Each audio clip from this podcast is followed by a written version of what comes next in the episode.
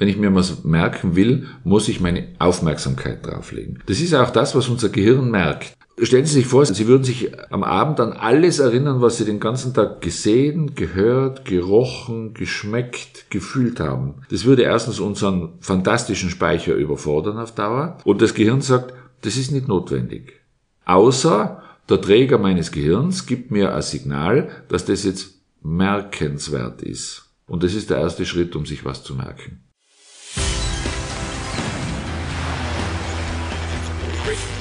Gut zu wissen, der Erklärpodcast der Tiroler Tageszeitung. Hallo und herzlich willkommen zu einer neuen Folge unseres Gut zu wissen Podcasts. Heute wieder mit mir Renate Bergdold. Geht es Ihnen auch manchmal so, dass Sie ständig Dinge vergessen, nicht mehr wissen, wo Sie Ihr Handy oder Ihren Schlüssel hingelegt haben oder Ihnen einfach nicht mehr einfällt, wie der neue Kollege heißt? Je älter wir werden, umso mehr lässt die Denkleistung des Gehirns nach. Das muss aber nicht sein. Mein heutiger Gast, Gedächtnistrainer Claudius Schlenk, weiß, dass man das Gehirn trainieren kann und das auch noch im hohen Alter warum wir öfter mal zum Sudoku greifen sollten, warum Lesen alleine manchen Menschen nicht beim Lernen hilft und warum Fernsehen ein Supergau für das Gedächtnis sein kann, erklärt er in unserem Gespräch. Bevor wir aber einsteigen, gibt es, wie gewohnt, fünf Fakten zum Thema, die gut zu wissen sind. Der Begriff Gedächtnistraining beschreibt Strategien, Übungen und Methoden, durch die gezielt eine Verbesserung der kognitiven Fähigkeiten erreicht werden kann. Dadurch kann die Merkfähigkeit signifikant gesteigert werden. Studien zeigen, dass sich die Effekte des Trainings nicht nur auf Verbesserungen in den Übungen selbst, sondern auch im Alltag spürbar sind. Zudem sind Leistungssteigerungen auch nach Monaten oder sogar Jahren noch nachweisbar. Gedächtnistraining muss sich zu jedem Zeitpunkt der Leistungsfähigkeit anpassen. Zu einfaches Training langweilt und ist wirkungslos. Zu schwieriges Training führt zu Frustration. Es ist wichtig, mit abwechslungsreichen Aufgaben das gesamte Gehirn zu trainieren und sich regelmäßig neuen Herausforderungen zu stellen. Bei Kindern sollte vor allem das Fördern der kognitiven Fähigkeiten im Vordergrund stehen. Gedächtnistraining kann ergänzend zur Schule bei der Entwicklung des Kindes helfen. Eltern sollten aber darauf achten, dass das Kind Spaß daran hat und die zusätzliche Belastung das Kind nicht überfordert. Durch den natürlichen Alterungsprozess erreicht das Gehirn mit Mitte 20 seine maximale Leistungsfähigkeit. Danach bauen die Fähigkeiten bereits wieder sehr langsam, aber stetig ab. Durch ein regelmäßiges Gedächtnistraining kann unabhängig vom Alter die maximale Kapazität erhöht werden. Zusätzlich wird durch das Training der Abbau entsprechend entschleunigt. Einen schönen guten Morgen. Ich bin heute zu Gast beim Claudius Schlenk, seines Zeichens Coach und Trainer in verschiedensten Bereichen, auch im Bereich Gedächtnistraining. Und das ist auch schon das Thema, über das wir heute sprechen. Guten Morgen, Herr Schlenk. Guten Morgen. Darf ich Sie fragen, wann haben Sie eigentlich zuletzt mal was Wichtiges vergessen? Also was wirklich Wichtiges nicht, weil ich versuche da konsequent dran zu arbeiten. Ich muss natürlich genauso wie jeder andere auch manchmal Hilfsmittel zur Anwendung bringen, damit ich nichts vergiss, so wie Hochzeitstage oder Geburtstage. Also da kann man was dagegen tun, aber natürlich passiert es mir auch, dass immer wieder mal was vergessen wird. Das ist natürlich und ganz normal und auch nicht besorgniserregend.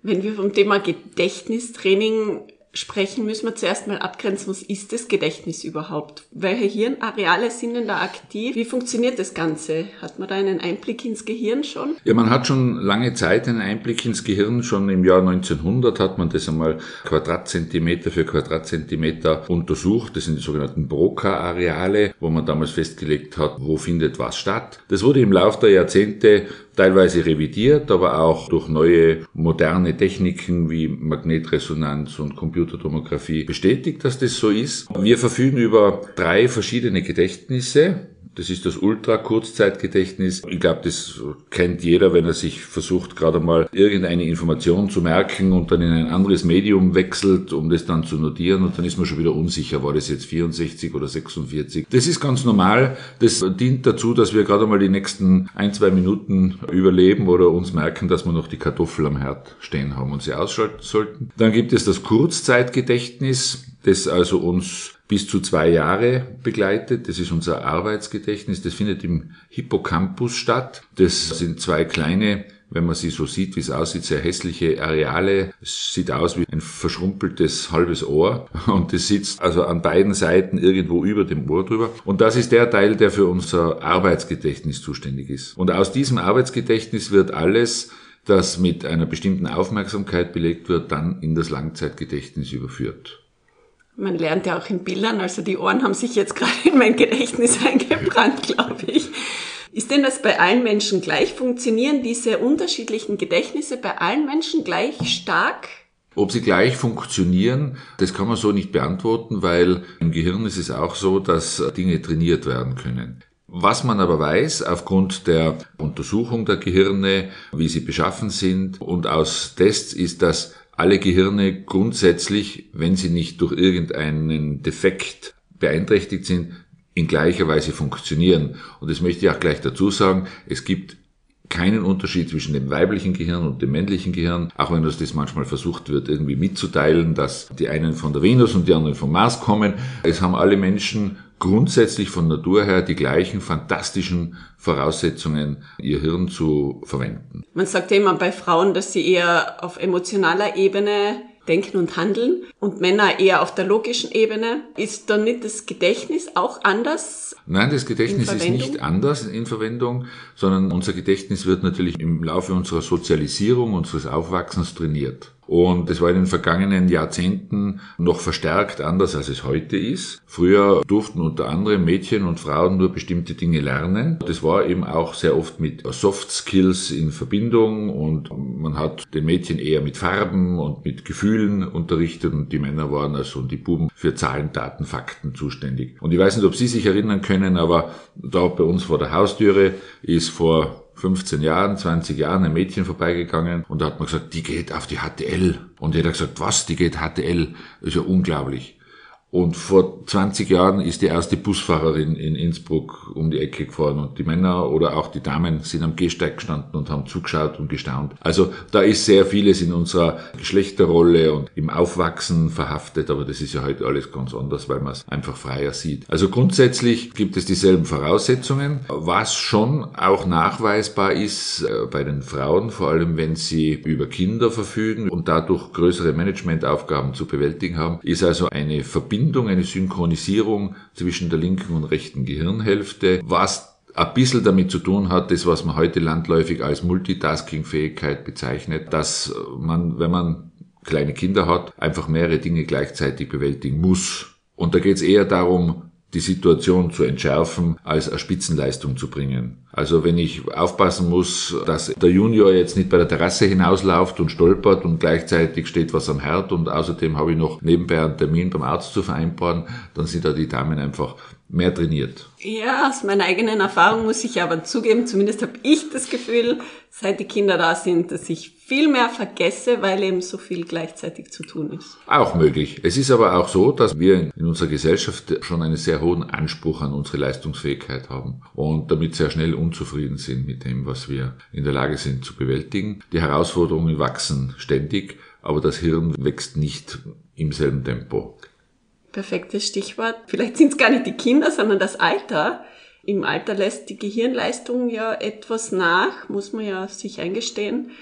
Das hat doch auch sehr großen Einfluss aufs Gedächtnis, oder? Ja, die Vergangenheit war so, dass man geglaubt hat, dass das Hirn so bis zum 40. Lebensjahr leistungsfähig ist und dann profitiert man nur noch von dem, was da drinnen ist, aber man unterliegt also einem dauerhaften und anhaltenden Prozess der Abnahme der Leistungsfähigkeit. Das wurde widerrufen. Also das gilt heute als Ausrede und all jene, die dieser Meinung sind, seien bestärkt, dass auch in zunehmendem Alter sehr viel, nicht alles, aber sehr viel mit dem Gehirn möglich ist, und zwar bis wir für immer die Augen schließen. Es geht nur darum, wie wir dieses Potenzial nutzen, was wir tun, wie wir es tun und darum dreht sich ja eigentlich auch mein Gehirntraining, das kein Mysterium ist, keine Wunder wirken kann, sondern die Vielfalt aufzeigen soll, wie man sein Gehirn beschäftigen kann und damit wirklich große Erfolge erzielen kann, weil man dieses Potenzial nutzen muss.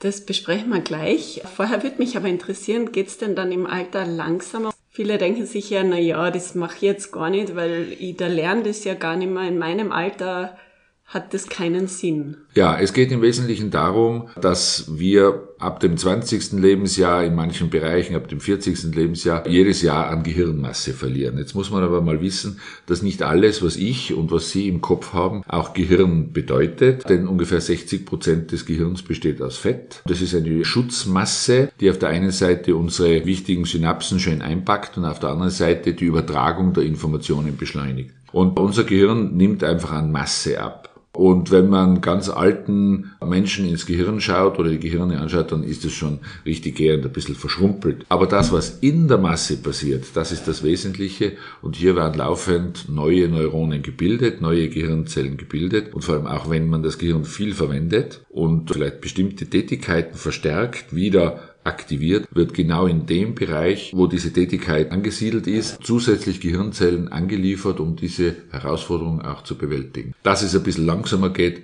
damit müssen wir leben. Das ist einfach so. Der Körper wird halt ein bisschen, ein bisschen träger. Aber damit er nicht zu träg wird, müssen wir eben dagegen ankämpfen.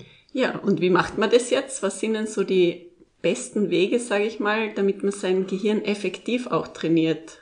Es geht einmal grundsätzlich um die Erkenntnis, dass es für nichts zu spät ist. Wer also noch in der Pension Hackbrett lernen will, der kann das tun. Es dauert vielleicht ein bisschen länger, muss aber nicht sein. Wer sich immer schon gewünscht hat, noch im Alter, aber es muss nicht immer im Alter sein, es geht, geht das ganze Leben, Italienisch zu lernen, da soll es einfach angehen. Es gibt keinen Grund, warum es nicht funktionieren sollte. Da gibt es eben den Spruch, use it or lose it. Also die Dinge, die wir nicht verwenden, die wir nicht praktizieren, die wir nicht trainieren, die gehen verloren. Und das ist auch beim Gehirn so. Und das kann man sogar sehen unter dem Bild des Kernspintomograph oder der Computertomographie, dass äh, Verästelungen ja, in Arealen, die nicht verwendet werden, vom Gehirn abgebaut werden.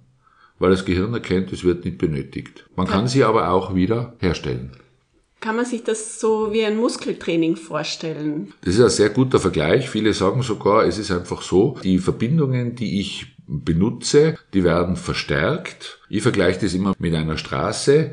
Wenn ich eine Straße brauche, wo schnell und viel Verkehr fahren kann, dann baue ich eben eine breite Autobahn. Wenn es sein muss, dreispurig. Wenn es einen schönen Platz gibt, wo ich toll ins Inntal schauen kann und nur wenige kennen den, dann wird es dort einen kleinen Trampelpfad geben weil er einfach nicht mehr aufnehmen muss. Und so kann man unser Gehirn sehen. Es ist fast schon ein mechanischer Prozess. Denn man kann es unter dem Mikroskop sehen, wenn Gehirnverbindungen wachsen. Und das heißt, das ist im Prinzip Lernen.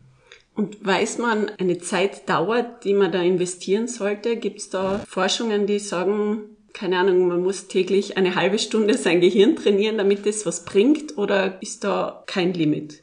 Ich habe einmal eine Auseinandersetzung gehabt mit jungen Burschen, die ins Fitnessstudio wollten und ich glaube drei Minuten vor dem Lift gewartet haben, damit sie in den dritten Stock hinauffahren können.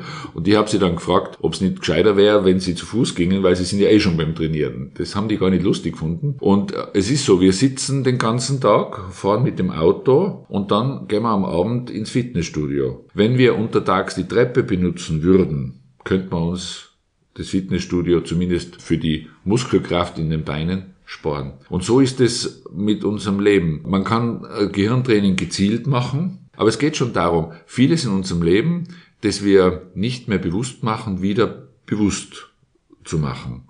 Mit Konzentration, mit Leidenschaft, mit Fokussierung auf eine Tätigkeit. Wir sind gewohnt, drei Sachen nebeneinander zu machen und das ist fürs Gehirn ein bisschen mühsam, weil das Gehirn kann immer nur sich einer Sache widmen. Und wenn das Gehirn drei Sachen bewältigen muss, muss es immer umschalten. Das braucht sehr viel Energie. Sie sehen vielleicht da drüben, und das habe ich nicht hergelegt, damit Sie das sehen, sondern das liegt da immer, da liegen zwei Sudoku-Hefte und das muss man jetzt nicht machen. Aber meine Frau und ich, wir machen so aus Spaß um die Wette Sudoku. Nicht immer. Ab und zu oder wenn wir im Zug sitzen oder wenn wir mal einmal nicht Fernsehen wollen, dann müssen wir uns der Sache auch widmen. Und wir kommen immer wieder drauf, dass wir ganz schlecht sind beim Sudoku, wenn wir abgelenkt werden, wenn also die Umgebung laut ist. Da kommen immer wieder drauf, wie wichtig das ist, dass man die Möglichkeit hat, sich auf etwas zu fokussieren und sich einer Sache zu widmen. Und diese Fähigkeit haben wir vielleicht ein bisschen verloren, weil wir es nicht mehr so aktiv tun. Und das wäre auch schon einmal eines, dass man sich einfach vornimmt, ich mache jetzt einmal das. Wie viele Stunden man das machen soll oder wie viele Tage die Woche, das kann man so nicht sagen.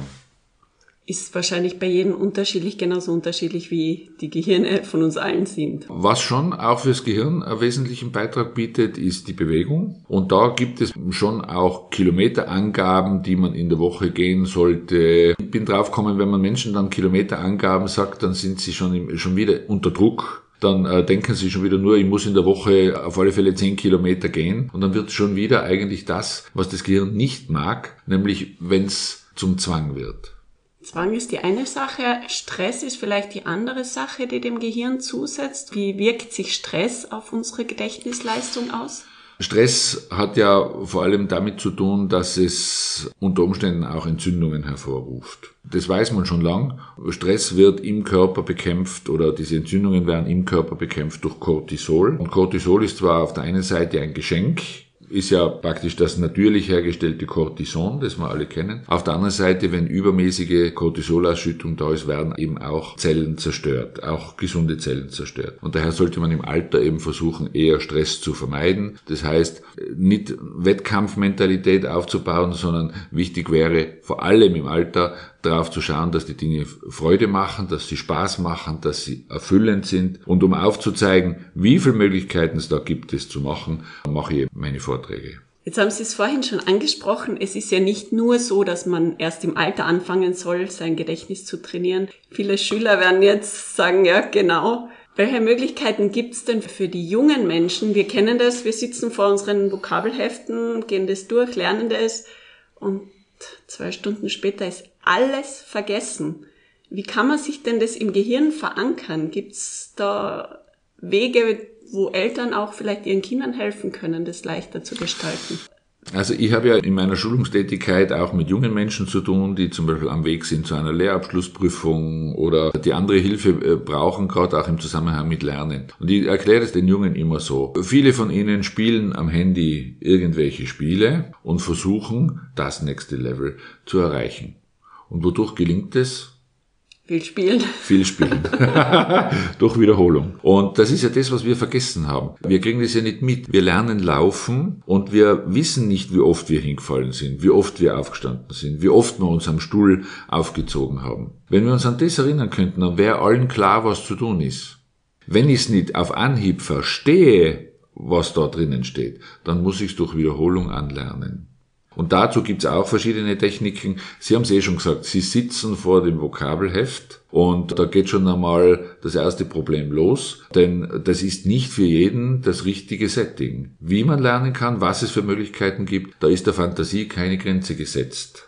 Als Faustregel gilt, ich sollte so viel Sinneseindrücke wie möglich beschäftigen. Denn jeder Sinneseindruck bewirkt im Hirn etwas. Also ob ich jetzt als Sinneseindruck auch die Motorik nehme, wenn ich etwas schreibe, das funkt in einem anderen Bereich des Gehirns. Wenn ich etwas lese, funkt es wieder in einem anderen Gehirn. Und da gibt es auch den Spruch, äh, dass Neuronen, die miteinander feuern, man nennt es Feuern, wenn sie aktiv sind, die verbinden sich auch. Das heißt, die suchen einen Weg zueinander und verknüpfen sich miteinander. Und äh, nur lesen zum Beispiel ist einfach für die meisten Menschen einfach zu wenig. Sie sollten noch dazu schreiben, sie sollten noch dazu sprechen, wir leben ja eigentlich in einem Paradies, weil vor mir steht jetzt ein Mikrofon, da ist ein Computer, es gibt ein Handy, es gibt Apps. Das hat es ja früher nicht gegeben. Früher hat im Regal ein Lexikon gehabt und wenn man einen Vortrag machen musste oder durfte in der Schule, hat man in dem Lexikon geschaut, was steht da drinnen und aus dem musstest du dann einen ganzen Vortrag machen. Heute gibt es Möglichkeiten ohne Ende und jeder kann das machen, wie er will. Ja, aber ist nicht gerade das das Problem, dass wir unsere ganze Denkleistung an die Maschinen auslagern? Ich denke nur, mir passiert jetzt immer wieder, wenn mich mein Handy nicht dran erinnert, dass jemand Geburtstag hat, dann weiß ich das nicht mehr. Früher hatte ich Telefonnummern im Kopf, weil ich die ja wir wissen es noch analog, da musste man noch eintippen und Ja. wählen und keine Ahnung, das gibt's Und ja warum, heute alles nicht mehr. und warum, ja, ja, richtig. Sie können sich an die Telefonnummer noch erinnern. Ich weiß noch meine erste Telefonnummer vor 40 Jahren und zu Hause. Das war halt, weil wir sie tausendfach eingetippt haben. Die ist einfach da. Allerdings waren die Telefonnummern, ich weiß nicht, wo sie aufgewachsen sind. Ich bin in Innsbruck aufgewachsen, da waren die Telefonnummer sechsstellig und die Vorwahl habe ich mir nicht merken müssen, weil größtenteils hat man sich mit Umkreis Innsbruck abtelefoniert und sechs Stellen können wir uns leicht merken. Aber unsere Handynummern haben halt 12, 14 Stellen. Und jetzt haben wir schon wieder die Erwartung, dass unser Gehirn schon in kurzer Zeit im 21. Jahrhundert angekommen ist und plötzlich die Fähigkeit hat, sich schnell 14 Stellen zu merken. Und das ist nicht so. Das ist eine Überforderung fürs Gehirn. Und daher müssen wir da schon wieder, wenn Sie sich die Nummer merken wollen, verschiedene Dinge herrichten. Das ist relativ schnell erledigt, aber man muss sich eben einmal damit auseinandersetzen und dann funktioniert das. Ich kenne jemanden, der hat versucht, seine Sozialversicherungsnummer auswendig zu lernen und hat lang daran herumgetan. Bis ihm aufgefallen ist, dass die letzten sechs Stellen sein Geburtsdatum sind. Und das wäre halt die zweite Möglichkeit zu lernen, wenn man versteht, was man tut. Nur das ist leider dem wenigsten oder nicht so vielen von uns in die Wiege gelegt. Ich wollte gerade sagen, das ist eine der wenigen Nummern, die ich kann, weil ich meinen Geburtstag kenne. Aber ganz zum Abschluss müssen Sie mir vielleicht doch noch ein, zwei Geheimnisse aus Ihrem Programm verraten. Was kann man machen, damit man sich komplizierte Inhalte lange und sicher merkt? Also es sind keine Geheimnisse. Für mich ist das Wesentliche, ich habe es eh schon angedeutet, Aufmerksamkeit. Wenn ich was tun will, wenn ich mir was merken will, muss ich meine Aufmerksamkeit drauflegen. Das ist auch das, was unser Gehirn merkt. Ich habe zu Ihnen gesagt, dass aus dem Kurzzeitgedächtnis ins Langzeitgedächtnis überspielt wird. Und dann habe ich gesagt, dass im, vorher im Ultrakurzzeitgedächtnis das, was wir so schnell anschauen, relativ schnell wieder verloren geht. Außer das, was wir uns anschauen, wird mit einer ausreichenden Aufmerksamkeit belegt. Dann merkt das Gehirn, aha, das ist jetzt also wichtig. Dadurch wird längerfristig abgespeichert. Stellen Sie sich vor, Sie würden sich am Abend an alles erinnern, was Sie den ganzen Tag gesehen, gehört, gerochen, geschmeckt, gefühlt haben. Das würde erstens unseren fantastischen Speicher überfordern auf Dauer und das Gehirn sagt, das ist nicht notwendig. Außer der Träger meines Gehirns gibt mir ein Signal, dass das jetzt merkenswert ist. Und das ist der erste Schritt, um sich was zu merken. Und jetzt denken Sie mal drüber nach, wie viele Dinge haben Sie gestern und vorgestern und vorvorgestern gemacht, der keine Aufmerksamkeit gewidmet haben. Ja, ist nicht notwendig. Aber das, was Sie mit Aufmerksamkeit belegen, und das ist das Wichtigste überhaupt, das hat eine Chance gemerkt zu werden. Und das Zweite ist, dass Sie nicht zu viel Energie in die negativen Dinge unseres Lebens stecken und sich zu viel damit auseinandersetzen. Vieles können wir nicht ändern, vieles belastet uns, sondern wenn Sie Ihrem Gehirn eine Chance geben wollen, gut zu lernen, dann versuchen Sie also die Dinge positiv zu besetzen. Und das ist auch so eine Eigenschaft, wenn ich Lernen negativ sehe, und das ist halt in der Schule, weil man nicht alles gleich gern mag. Ja, es gibt Fächer, die mag man gern und welche mag man nicht so gern. Alles, was ich mit Widerstand mache, erschwert die Sache ungemein. Und das Gehirn kann auch einmal sich wehren und sagen, das mag ich jetzt nicht machen. Und für alles andere gibt es eben Techniken, wo man es einfach auflockern kann, wo man, wo man kreativ sein kann. Und da müsste man eigentlich viel mehr Energie hineinlegen, diese Techniken auch zu nutzen, zu bündeln, zu konzentrieren, unter anderem auch zu limitieren. Ich denke nur an Fernsehen. Fernsehen kann wahnsinnig bilden. Aber wenn ich das fünfte Mal den gleichen Spielfilm schaue, dann ist das fürs Gehirn eine Nahtoderfahrung. Weil das Gehirn sagt, es ist sowas von langweilig, jetzt schalte einfach einmal auf Standby. Es bringt nichts mehr. Unser ganzer Tag bietet genug Möglichkeiten, das Gehirn zu trainieren. Das fängt beim Einkaufszettel an oder einmal das Navi auszuschalten. Noch dazu in einer Stadt oder in einer Gegend, wo man sich halbwegs auskennt und wieder mal die Adresse selber zu suchen. Das ist alles Lernstoff fürs Gehirn und das Gehirn ist gierig danach. Es liebt es und hasst Langeweile. Auch noch im hohen Alter. Auch und vielleicht gerade noch im hohen Alter, ja. Und einmal muss ich noch kurz einhaken, gerade weil Sie gesagt haben, in der Schule, man mag vielleicht gewisse Dinge nicht und das Gehirn blockiert dann.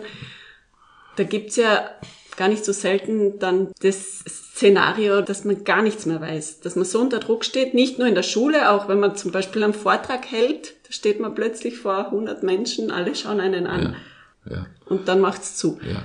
Kann man das das auch irgendwie lösen? Also Blackout, sprechen Sie Genau, an, ja. manche sagen Genau. Blackout. Ja, das hat natürlich wieder mit, es hat weniger mit dem Gehirn zu tun, sondern eher mit der Stresskomponente. Das, was im Gehirn verankert ist, das ist da oder nicht, es geht um die Abrufbarkeit. Natürlich gibt es Personen, die also gerade in solchen Notsituationen, Prüfungssituationen dermaßen einen Stress empfinden, dass sie blockieren. Der Stress besteht darin, dass es um Versagensangst geht. Ja, was sage ich, was kann man dagegen tun? Ich bin davon überzeugt, je besser man vorbereitet ist, desto weniger oder desto geringer ist die Chance, dass man sowas bekommt. Aber auch wenn ich super vorbereitet bin, gibt's Fälle und da muss man wirklich einfach am Lampenfieber, am Stress arbeiten, das erklären, wie das funktioniert und dann gibt's auch zum Beispiel Techniken, eben sich ein bisschen den Stress von der Seele, nicht von der Seele, sondern vom Körper unter Umständen zu schnaufen. Also Atmen ist da eine gute, eine gute Geschichte. Atmen ist überhaupt ein, ein Allheilmittel